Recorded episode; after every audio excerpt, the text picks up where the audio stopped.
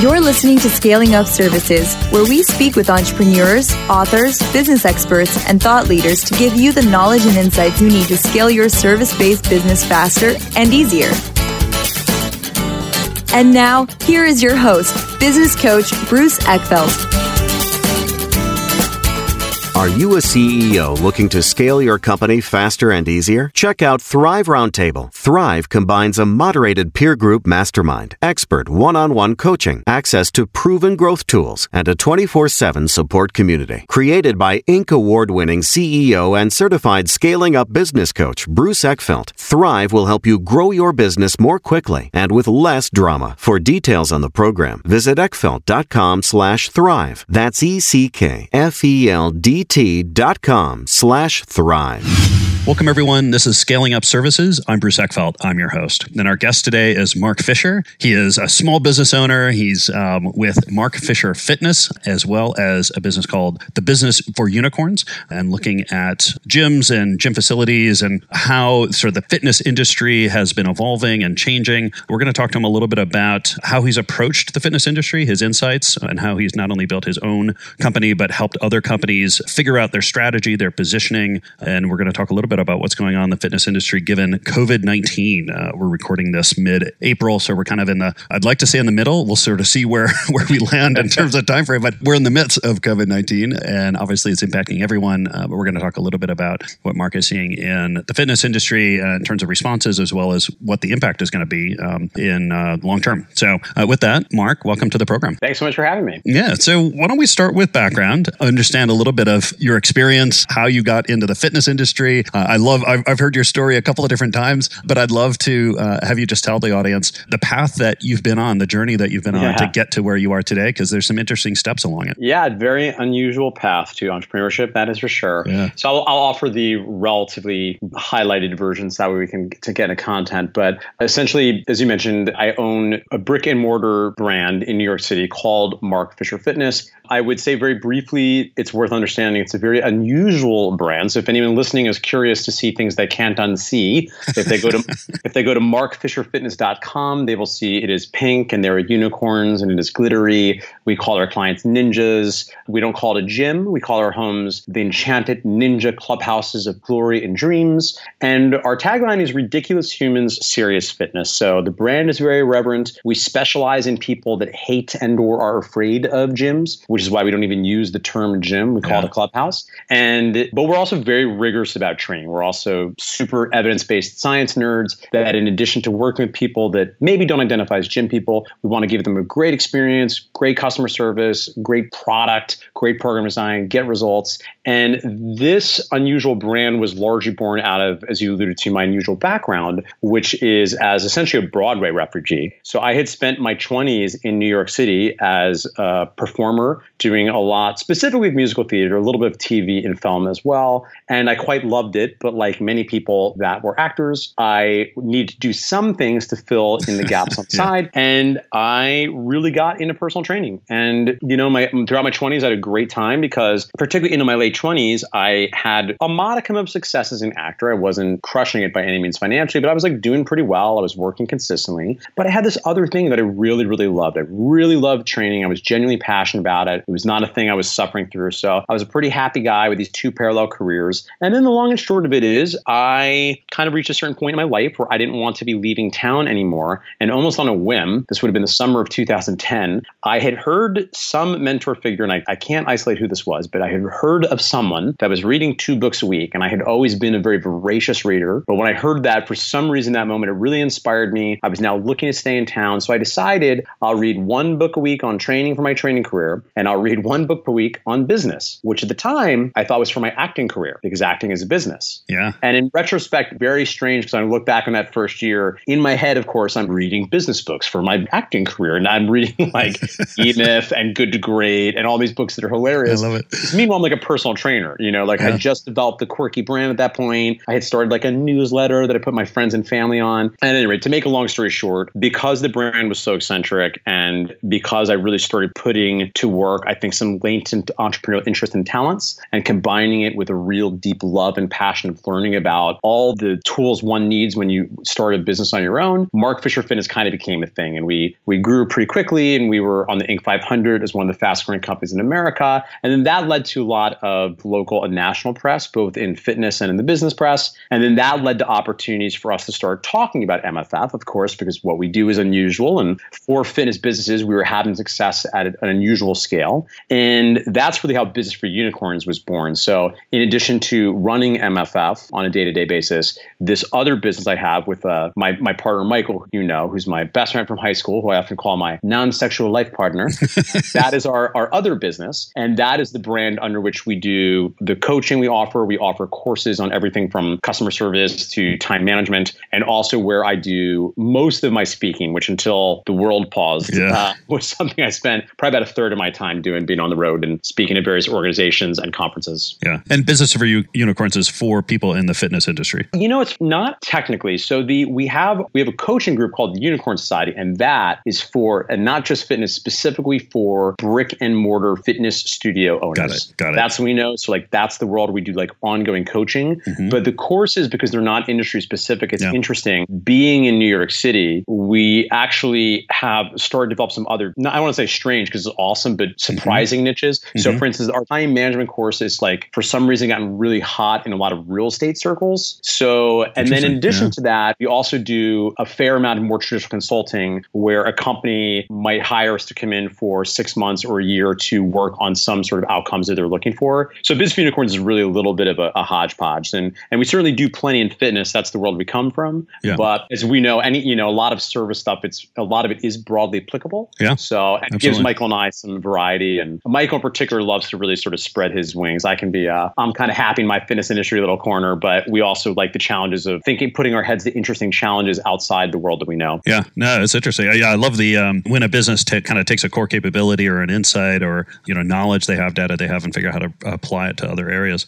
Um, let's talk a little bit about kind of the journey because I'm always curious about kind of your entrepreneurial background. I mean, did, you have anyone in your life early that kind of gave you a model for being a business owner, for being an entrepreneur? Was this, I guess, did you think of yourself as entrepreneur, or, when did you realize you were a business owner, and and how did that change and from a mindset point of view, and and what you had to focus on? Yeah, you know, I didn't really have any models of it growing up. I didn't know anybody that was a business owner. I will say I was always drawn to, I think, thinking myself as a business person. And even in my 20s in acting, I really was just interested in the entrepreneurial elements of that business. Now, certainly, you know, your product in acting, of course, is is so, so separate, right? It's art. Yeah. Of course, that business is a very strange, challenging, unique business as far as the way one has to go through gatekeepers and develop networks and just the law of, of supply and demand is really just not in your favor as yeah. an actor, which is part of why ultimately I left it because when I learned about yeah. business, I was like, wait a minute, this is for the birds. There's this other opportunity. It's huge. So throughout my 20s, you know, there were a few moments where small groups of friends, we would like think of like what in retrospect was a wonderful, hilariously charming, embryonic business idea, but nothing ever quite came of it. I did discover in my early 20s as an actor that I was very good at sales. For a mm-hmm. while, I actually worked on the street as one of those obnoxious people in New York that stop women and ask them a question about their hair to then sell them a hair product. And I discovered I had a certain savant gift for that. I love it. But this was an interesting entrepreneurial lesson because I was amazing at it. And for like two months, I went away to do my first show. I came back. And then I, upon returning, I discovered that the whole thing was a racket because, yes, the value for what I was selling was amazing. But once you get in there, it's this high pressure sales experience. Many women had very bad experiences. And as soon as I didn't believe in the product anymore, mm. I, I quit within a week. I couldn't sell anything. yeah. so I went from being this like savant, like super closer to like, I can't sell anything. I have to get another job. and the rest were, were even less glamorous than selling hair salon promotion on the street. So that was mostly my relationship with entrepreneurship throughout my 20s. I, I, I it was very surprising I took to it the way that I did. But I think what appeals to me about entrepreneurship to this day, and I think was true for me even as an actor in my 20s, and part of what made acting very challenging is I like the idea of like aggressively helping as many people as you can, developing skills, like working on growing, learning, developing your potential, and then using it to make other people's lives better. And mm-hmm. then a mm-hmm. certain percentage of those individuals will actually be able to make more money and give you some of that money out of thanks. I think that's awesome. that like thrills me. Yeah. And that's yeah. kind of how we've landed here. Yeah. And any other sort of skills or things that you realize you did particularly well or had a knack for that served you well when you moved into you know the business side when you when you became an entrepreneur when you when you looked at kind of focusing on the business side of this rather than the acting side of this things that you realized yeah were helpful for you and then maybe other things that you realized you had to let go or or not focus on as much?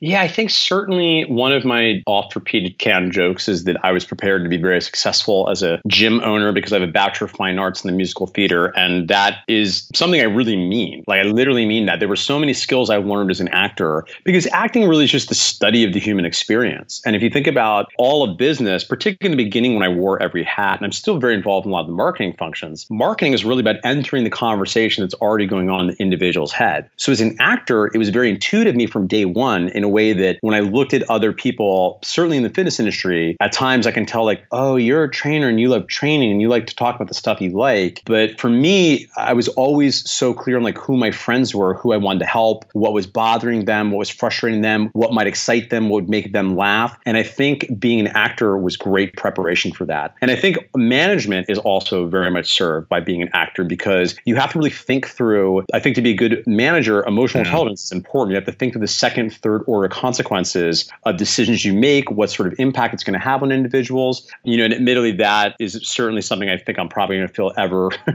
apprentice at. Yeah. um, but i think the last thing that was very useful i brought into this which i has been a huge benefit to me and i feel like every entrepreneur almost every human benefits from was having a lot of experience speaking in front of lots of people. Yeah. So for me, my flow state is a lot of people looking at me because in my 20s, I just got in so many reps. That was what I did professionally. Was yeah. I was trained classically as an actor, yeah. and I was quite comfortable with a lot of people looking at me. So whether it has been using that when I was a trainer and I was teaching classes of people, that was a kind of performance, or in sales conversations, being able to speak well and thoughtfully and with passion about whatever it is you're offering for an individual. And certainly what I do now, a lot of it is speaking, mm-hmm. feels like in many ways, that's when I feel like, oh, wow, okay, my life weirdly kind of makes sense now.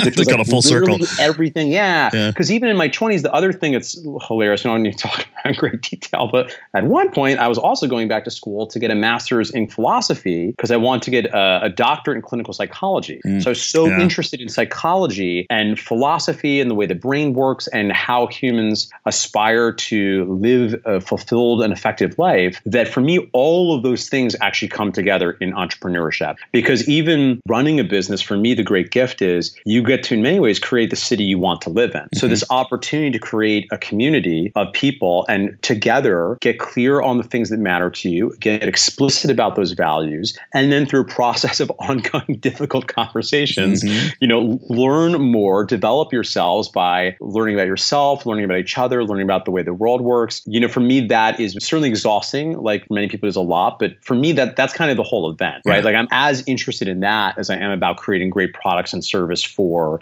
people that work with us. I'm so interested in the way a work community can be a sharpening saw for one to turn for you to become closer to who you most want to be. Yeah, yeah, no, I love that. And let's talk about MFF because I think that you mentioned that it's not your normal gym. In fact, you, you know you don't call it a gym, but it is. You know, it's unique and it's different. And, and I've been to a class or two, so I, I sure. can speak from personal experience. But how did you go from you know creating something that is really different and really stands out, but also you know is an addressable market? You know, is you know is not so unique that no one's interested in going. Like, how do you balance that kind of, or how did you balance that kind of? What is our customer that we want to you know do business with? How do we identify who they are? How do we create a brand? How do we create a position around this and really a culture around this that is going to resonate? Tell me about that process. Was that very clear from the outset? Did, was there a lot of kind of figuring it out? What kind of decisions did you have to make? Because it is it's a pretty unique experience from a yeah. you know from a user point of view, from a customer point of view. Yeah, I think it was definitely you know a little bit of luck and a little bit of instinct, and then over time, you know, like all business systems, there's this process of taking this thing that first is organic and totally artistic, and then trying to reverse engineer what worked, and then create some systems around it without mm. sucking the humanity out of it. Yeah. In the beginning, it was very simple because first of all, in the beginning, and this is the thing that I think is such a testament to the people we brought on, is it really, and to some extent, still is a personal brand. It's called Mark Fisher Fitness. Mm-hmm. There's things about that that are horrible and will always bother me about being called Mark Fisher Fitness. But having said that, in spite of 2011, it was really just me. So literally, I was doing all the classes, all the coaching. Yeah. We brought on our first trainer towards the end of the year. In 2011, we went from just me to like four trainers, or 2012. And then within a year and a half, two years, I wasn't doing most of the training. Most of the training was being done by other individuals. So I think that I think has been an interesting thing to figure out and was an interesting transition. And again, I really say is a testament to both good decision making on mine and Michael's part and the mm-hmm. dumb luck of just finding people that were dynamic, that were their own person, that were able to do their version of this unique approach to fitness, mm-hmm. which, as you mentioned, is not normal, right? There's mm-hmm. a lot of profanity and people might wear weird outfits and, you know, they might be, it's just, it's a, I'll leave it at that. yeah, Even exactly. it's an unusual place. Go to the, watch the videos. yeah, watch, watch the videos or, or don't, don't do it. Well. So, you know, that I think was interesting building out like a team and a yeah. system and some capacity because for me, you know, and this has been, I think, an ongoing thing I think I'm still working on, frankly, is this the thing where I like the idea we could leverage a personal brand because I like the idea that people want to work with a person and not a business. I'm pretty good at being an ambassador. I'm good at being like quote unquote the dancing monkey. So it made sense to really yeah. leverage me as this, not a character because it's me. It's like yeah. authentic. It's not like I'm like pretending to be somebody, but you know, the emails come with a very specific voice and a lot of the video content was about me. But a lot of the day to day like execution and the training stuff other people do that and do mm-hmm. that frankly better than I do, right? Mm-hmm. So so I think that's been a thing to figure out. Speaking to branding and marketing, because it was me in the beginning, it was literally just I'm going to train my friends. And particularly in the beginning, it was very much a child of the Broadway community. So we had this really cool niche in the Broadway world. And then I think over our first 2 to 3 years, we still train a lot of Broadway people, but in spite of the fact we were often covered in the press and known as being the Broadway place, yep. it's actually a much more robust community we always say it's the, and I mean this in most affectionate way, the Isle of Misfit Toys. Yeah. Whereas basically, like, you know, it's the theater kids, but it was also the marching band and the skate punks and the math club and the kids that were sexually active a little bit too early. Mm-hmm. You know, so like all the children that ate lunch alone one day in middle school um,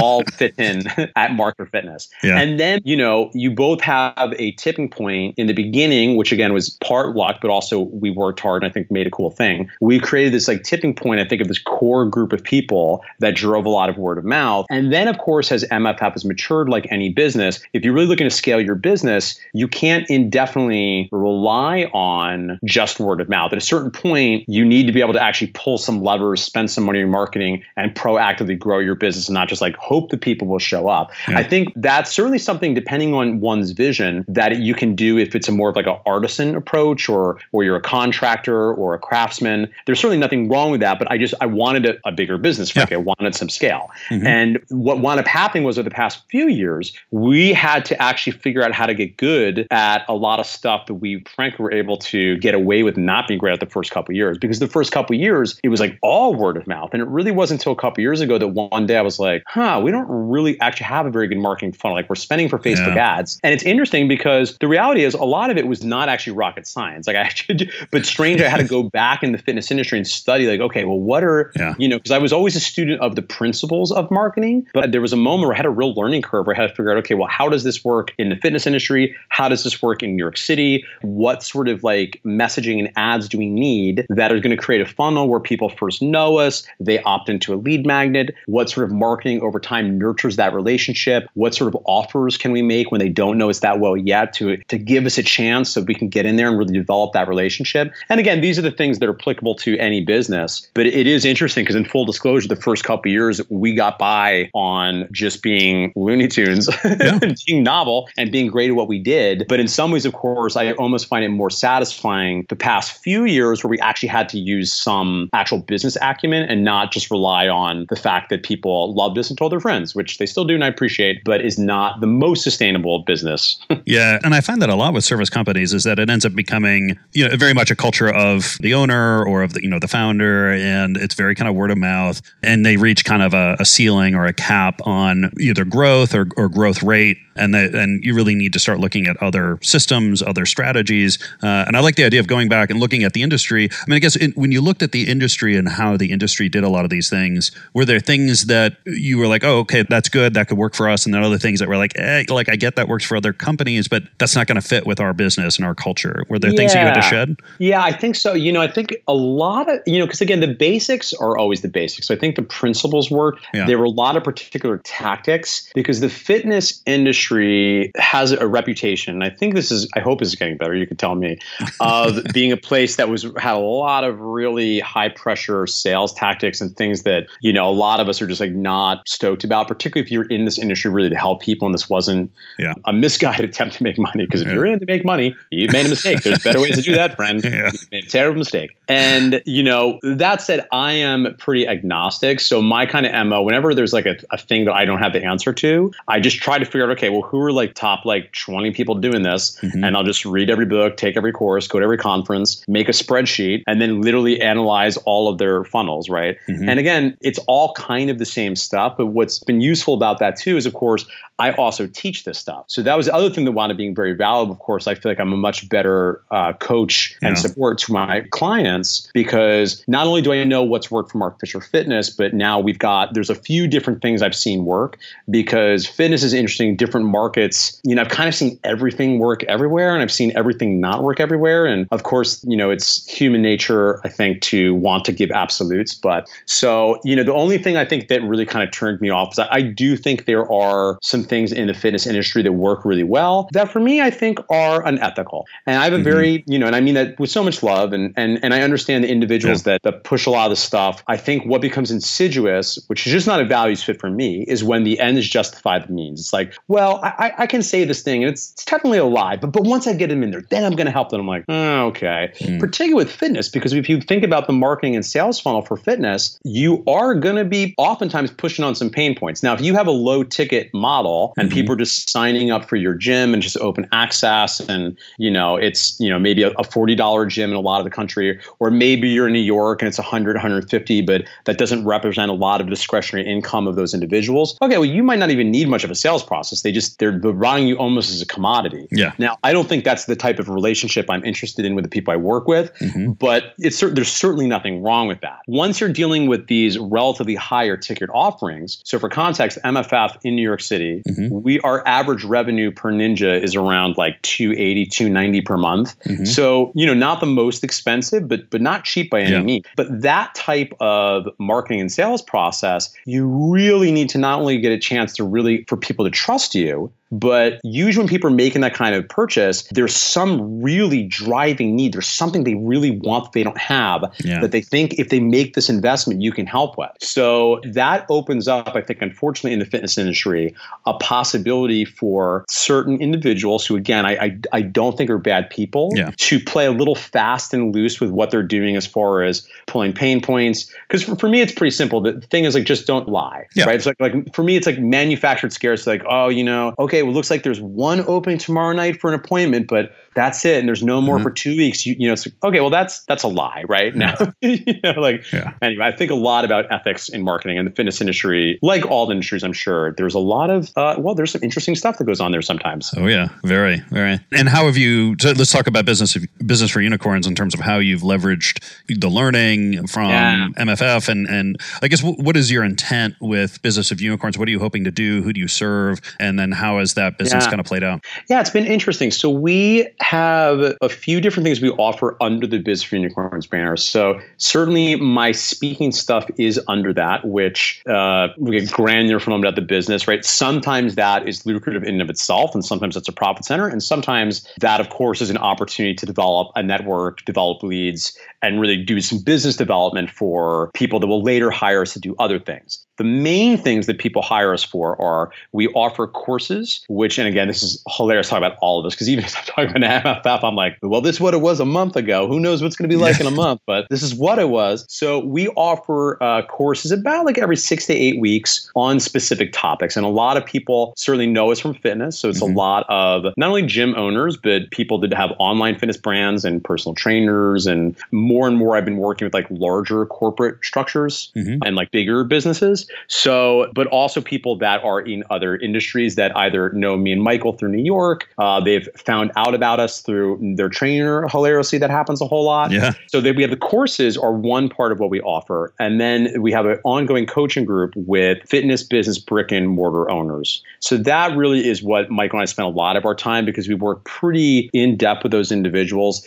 I do not judge the term mastermind. It's not. It's what some people might call that. That's not yeah. what we, we would call it. We prefer to think of it as a you know a 12 month retainer agreement for consulting. Mm-hmm. But of course, it's a you know that's been very satisfying because teaching is the last step of mastery, and the thing that has been such a gift is the opportunity to really force myself to articulate and test things that are working MFF and not only rely on what MFF is doing, but help individuals find the right solution for their market. Yeah. And then, of course, the opportunity to teach both our clients in the Unicorn Society and create frameworks for the courses oftentimes inspires ideas for things we could be doing better at Mark Fisher Fitness. Yeah, yeah. I, th- I always find that kind of having to teach somebody else clarifies your knowledge and actually uh, gives you you learn the unknown knowns yeah. The, the, the things that you know that you don't realize you know.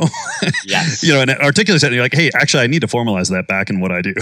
totally. And it's it's such a joy, too, because, you know, we've now been, this is, I think, the third year of the courses, which, of, of course, are moving online now, like all the things. Yeah. And, uh, you know, it's so great every time you think you just get like, a, you uncover a little bit more of the sculpture behind the rock because every time you do it, you're getting questions, you're getting like appropriately challenged about things, you're finding out what people are really finding valuable. Uh, and that has been incredibly satisfying. I mean, I love teaching, and I'm, I'm in addition to doing a lot of hour long talks and like kind of keynote stuff. These courses are fun marathon because we'll go for like one, two days at a time, and it's such a joy multiple times throughout the day. At least a joy for me to like somebody asks a question and I say a thing, and then I'm like, actually, oh, I need to write that down because we should be doing that.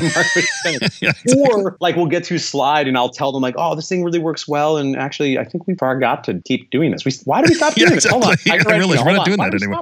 Yeah. This was such a good idea. Yeah, yeah. Do as I say, not as I do. Yeah. Uh, so let's talk a little bit about what's going on in the world right now. And I guess I'm curious. I mean, every, everything's kind of shut down. We're in the middle of COVID 19. Everyone's shelter in place. Essential businesses, uh, or only essential businesses are, are opening. And, and even there, I think they're going to be closing some of those at periods of times. But, you know, the, the world is, you know, uh, at some level forever changed, at least for the short term here. How do you sort of see businesses that have this kind of in person, brick and mortar kind of approach? How, how do you think this is going to play out in terms of recovery? And what are the what are the things that are kind of forever change or at least change for a good period of time here that businesses you know service businesses that are that are dealing with this need to kind of keep in mind or might want to think about as they think about recovery as they think about long-term strategy? What are your kind of what's your take on how this is going to play out yeah, I think it's it's going to be fascinating. I think there's really two pieces, and both it's probably a little too early to know. I think for me, the biggest variable is what's going to happen with the macroeconomic environment.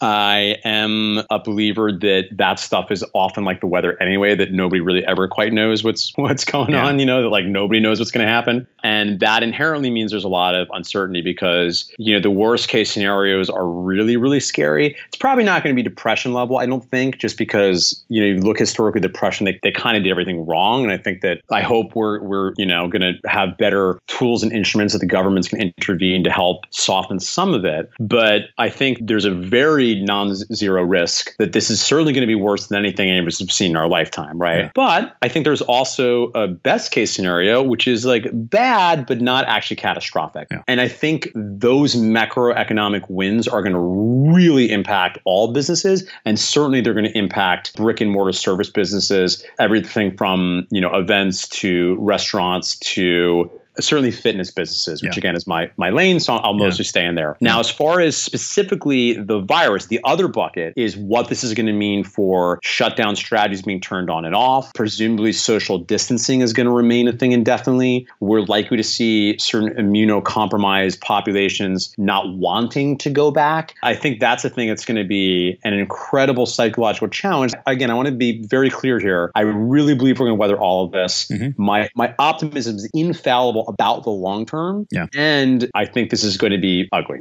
Yeah. right? Exactly. It's going to be challenging. Yeah. Because I think we're going to see this interesting psychological dilemma where people are going to want to go out. They're going to want to commune with other people. Absolutely. But if they haven't had the virus already, they're going to understandably be nervous about that. And I think that's going to create a lot of psychological tension for a lot of us for it's really until the, the vaccine comes out. Specifically, when you look at fitness businesses, it's going to be interesting in that I think people are already so starved to connect with other people in person. Yeah. So, you know, that's an amazing positive thing. But then when we think about the potential macroeconomic challenges that people are facing if they're getting laid off, they're getting pay cuts. And then when you look at just logistically what social distancing means, if you're in a market like New York City, mm-hmm. where all brick and mortars is so much a real estate game, it yeah. just comes down to profitability per square foot, right? That's really the game here. Yeah. And I'm not saying it's not that way other places too, but New York City, it's on steroids, right? Yeah. So the fact of the matter is, if Mark Fisher Fitness has to go from a capacity of 15 people per class down to seven people per class, that's going to be tough. Yeah. So I think anybody that has that's listening, it, that they have a brick and mortar, it doesn't necessarily need to be in fitness, but if it's about getting people in a certain space to do whatever the thing is, I think it's going to be winter for a while. Yeah. I think the thing that obviously we're seeing that's going to, I think, stay with us and I think has opportunity to be a really bright spot is this has accelerated the trends towards more, I think, inclusive and holistic integrated service options that have a really strong online component. Mm-hmm. Now, what that looks like, I think, is going to be wildly different based on the business. And I'm certainly happy to, if it's of interest, talk more about, I think, the different ways this can play out for different businesses. But I think it's going to look differently for different business, business different fitness businesses. But we will all have to have some sort of online virtual component going forward because even when they turn things back on, if you take that big of a hit to capacity, even if your revenues are even close to where they are, you're going to not be as profitable. You can't make as much money per square foot. And a lot of the people that you would like to be helping might not be able to go into your facility now. So you're going to need to continue to have ways to help those individuals. Yeah, it's fascinating. It's at, at any time in a market the kind of underlying cost structure changes so dramatically. Like in this case, the your physical space now becomes horribly expensive because of the restrictions it has yeah. around it. It just changes the dynamics. I mean, I, I envision you know 2 a.m. classes because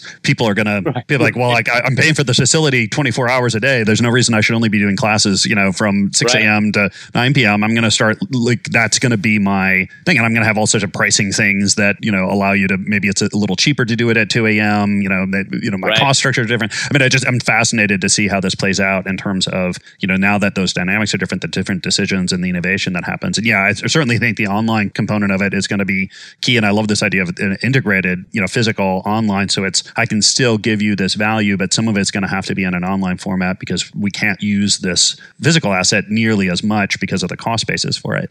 Totally. Yeah, it'll be fascinating. Well, mm-hmm. we can do we'll do a follow up episode in a couple of months or towards the end of 2020 here and see how things are playing out because I think it's um you know it is going to be interesting. Obviously, fitness is, is going to be hugely impacted just like every brick and mortar service business, but it's um depending on how things play out, how you know what the timing is on some of this uh, changing of the restrictions, it will be um you know a big impact. But yes, I, I agree. I'm I'm optimist long term, and yes, everyone ought to be prepared for a lot of pain for the next 12 months. Right? Yeah. It's going to be it's going to be pretty ugly, regardless of yeah. how some of the decisions made. Uh, Mark, this has been a pleasure. If people want to find out more about you, about MFF, about Business for Unicorns, what's the best way to get this information? Yes, they can go to markfisherfitness.com or businessforunicorns.com, and that's the two websites they can find out more about what we do and potentially just laugh at strange images. And if they want to find me, I am active-ish on Instagram, and that's at Mark Fisher Human Being. And if they want to chuckle at some really some hilarious pictures, they should go to at MFF Clubhouse. So that's Mark Fisher Fitness's Instagram at MFF Clubhouse. Great. I will put the URLs and the handles in the show notes here. I'll encourage everyone to take the blue pill.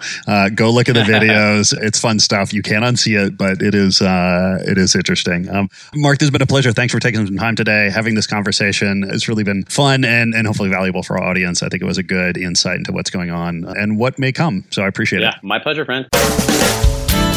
You've been listening to Scaling Up Services with business coach Bruce Eckfeldt. To find a full list of podcast episodes, download the tools and worksheets, and access other great content, visit the website at scalingupservices.com. And don't forget to sign up for the free newsletter at scalingupservices.com slash newsletter.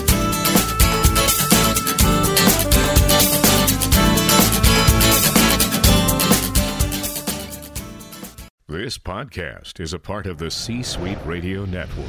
For more top business podcasts, visit c-suiteradio.com.